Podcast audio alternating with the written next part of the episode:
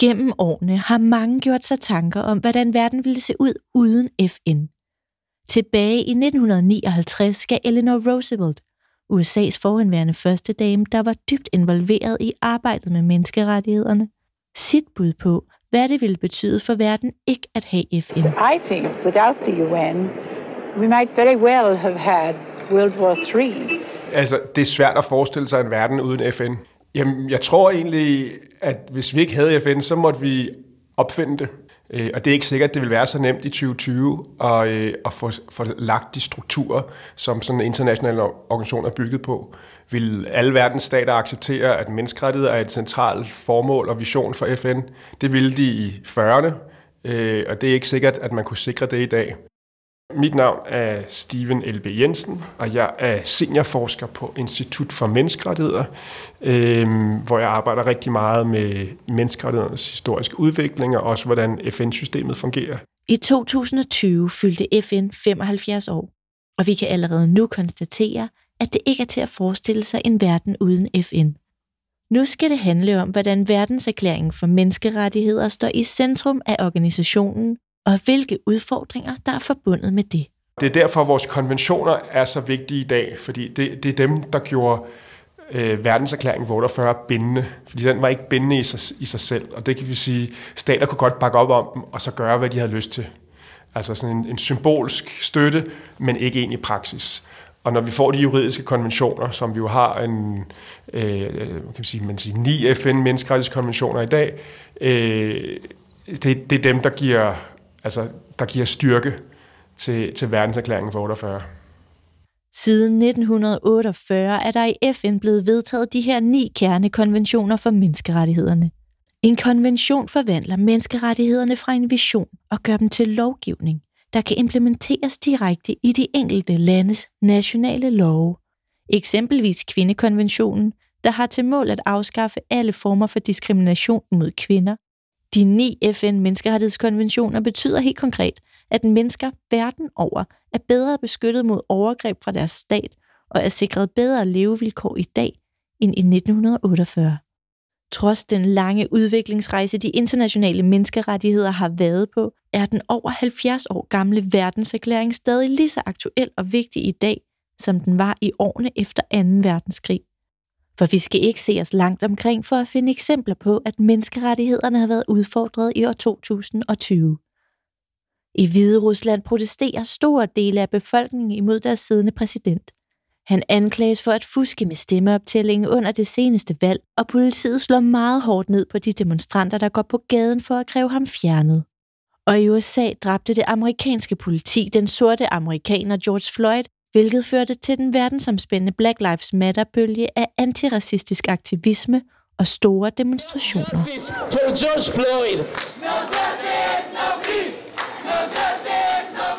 Man kan sige, en central del af at kunne sikre menneskerettighedernes efterlevelse, det er jo, at du har en retsstat.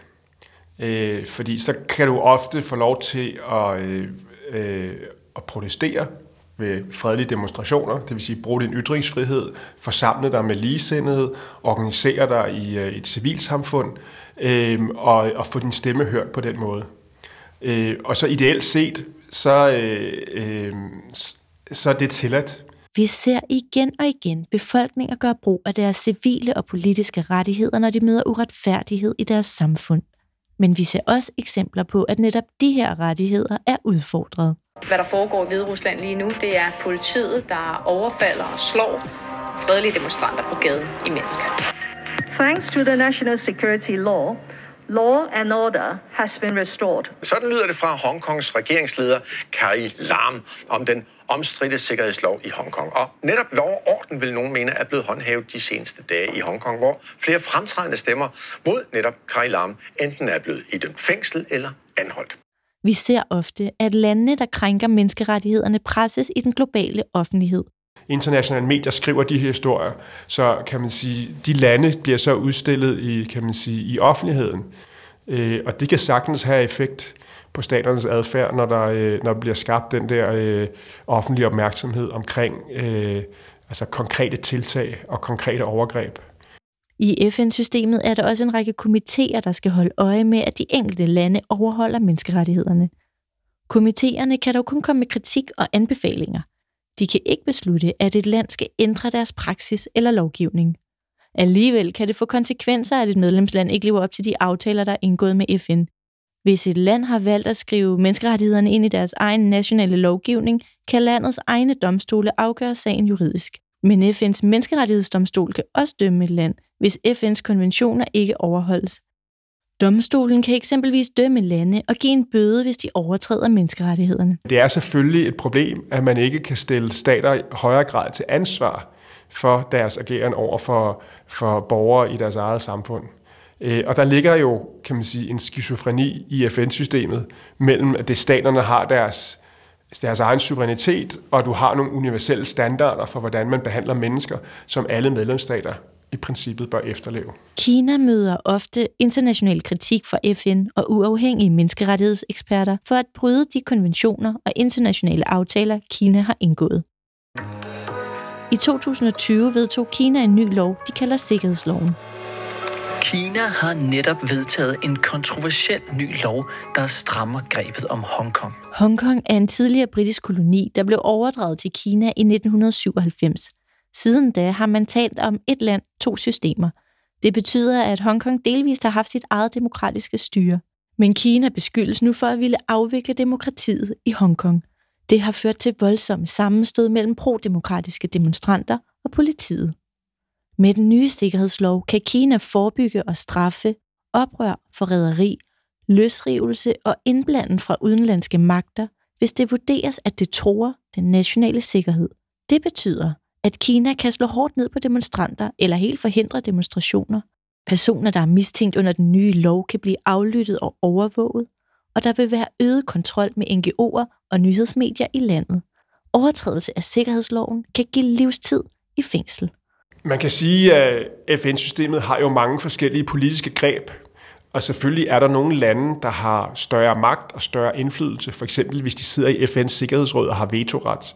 Men det betyder jo ikke, at de, er, øh, øh de bare kan, kan undslippe kritik, når de, øh, når de laver lovgivning, som er meget voldsom. For eksempel Kina, når det indfører en, en sikkerhedslov, som er ekstremt vidtgående i kan man sige, indgreb i, i, øh, i, i folks privatliv for eksempel, øh, og byder på ekstrem overvågning af, af befolkningen. Øh, og det ser vi jo, at der så er andre dele af FN-systemet, øh, for eksempel uafhængige menneskerettighedseksperter, som, som kan kritisere et land. De her eksempler på overtrædelse af menneskerettighederne peger på et evigt dilemma, FN står i. På den ene side vil FN gerne gribe ind over for menneskerettighedsbrud, men samtidig så vil FN ikke ekskludere de lande, der overtræder menneskerettighederne. Det vil de ikke, fordi at det har en helt særlig værdi for FN, at alle er med. FN er altså en organisation, hvor alle stater er med. Det er et universelt forum, og det vil sige, at det er også, hvor alle problemer jo så kommer i spil. Fordi hvis du begynder at dele det op og sige, at vi vil ikke have de der, de der stater med, så er der også en masse problemer, som jo så måske ikke er relevant at, at, at diskutere, fordi dem, der skaber problemerne, eller dem, der kan være med til at løse dem, lige pludselig er, er blevet udgrænset. Øhm, og, øh, og det, det er jo klart bedre at, at debattere, end at føre krig.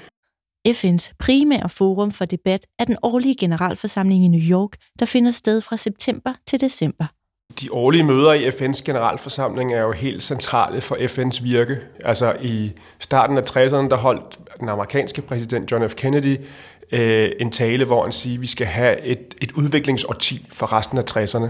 Det kan man godt se som en slags forløber til, at vi i dag har verdensmålene. Netop de 17 verdensmål er en meget konkret ting, der så dagens lys på en FN-generalforsamling i 2015. Og netop de her 17 mål kan muligvis være med til at styrke menneskerettighederne. Hvis du ser på de 17 verdensmål, så er der rigtig, rigtig mange af dem, som spiller sammen med de internationale menneskerettighedsstandarder. Det vil sige, at du kan bruge verdensmålene til at styrke implementeringen af menneskerettighederne, og du kan bruge menneskerettighedsstandarderne til at styrke implementeringen af verdensmålene. Man kan være meget konkret i at forklare, hvordan verdensmålene og menneskerettighedsstandarder hænger sammen. Verdensmål 3, den handler om sundhed, og du har noget, der hedder retten til sundhed i de internationale menneskerettighedsstandarder.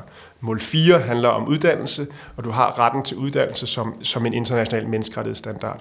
Du har også et mål om ligestilling. Så der har vi for eksempel øh, kvindekonventionen, som jo altså virkelig definerer en række standarder, som jo passer godt sammen med det relevante verdensmål. Men det er vigtigt så også at sige, at menneskerettigheder, det er jo de internationale juridiske standarder.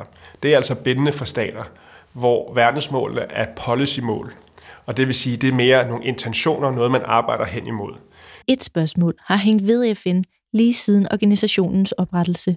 Eleanor Roosevelt, den dygtige forhandler og præsident Roosevelts enke, fik netop det spørgsmål af en journalist i 1959. Even after all these years, Mrs. Roosevelt, the UN still has a lot of critics. Um, lots of people feel, perhaps because they expected too much, that it's never developed into anything more than a debating society. What do you think about that? Eleanor bliver spurgt, om FN overhovedet er andet end en debatklub. It seems to me that some people have expected too much. They thought that just signing a charter meant that uh, peace was with us without any further effort on our part.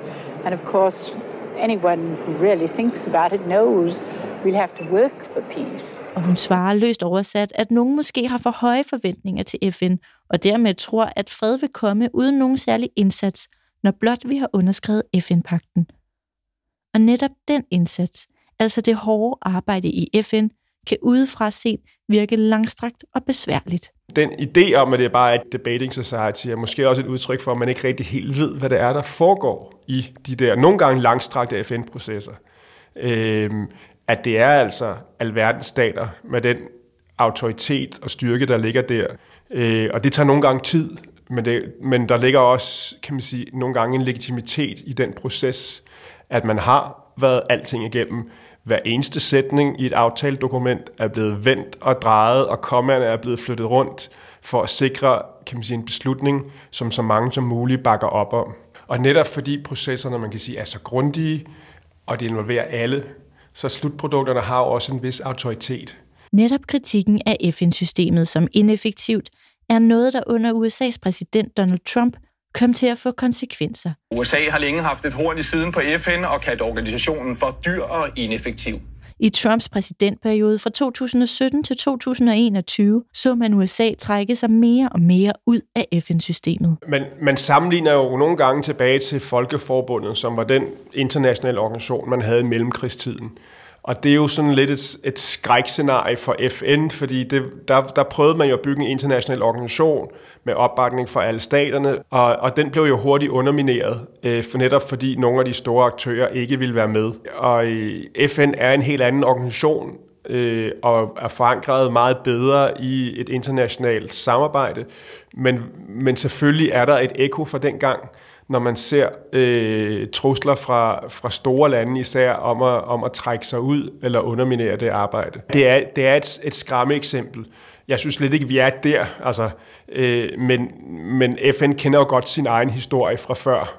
Hvad var der før 45? Hvad var det, man skulle, man skulle øh, øh, forsøge at løse? Fordi det internationale samarbejde i mellemkrigstiden, det kollapsede, og det gjorde, at vi røg direkte ind i en verdenskrig. Når vi kender vores historie, er det lettere at se, hvor vi skal bevæge os hen i fremtiden. Og én ting er helt sikkert. Der er ikke blevet mindre brug for FN gennem årene.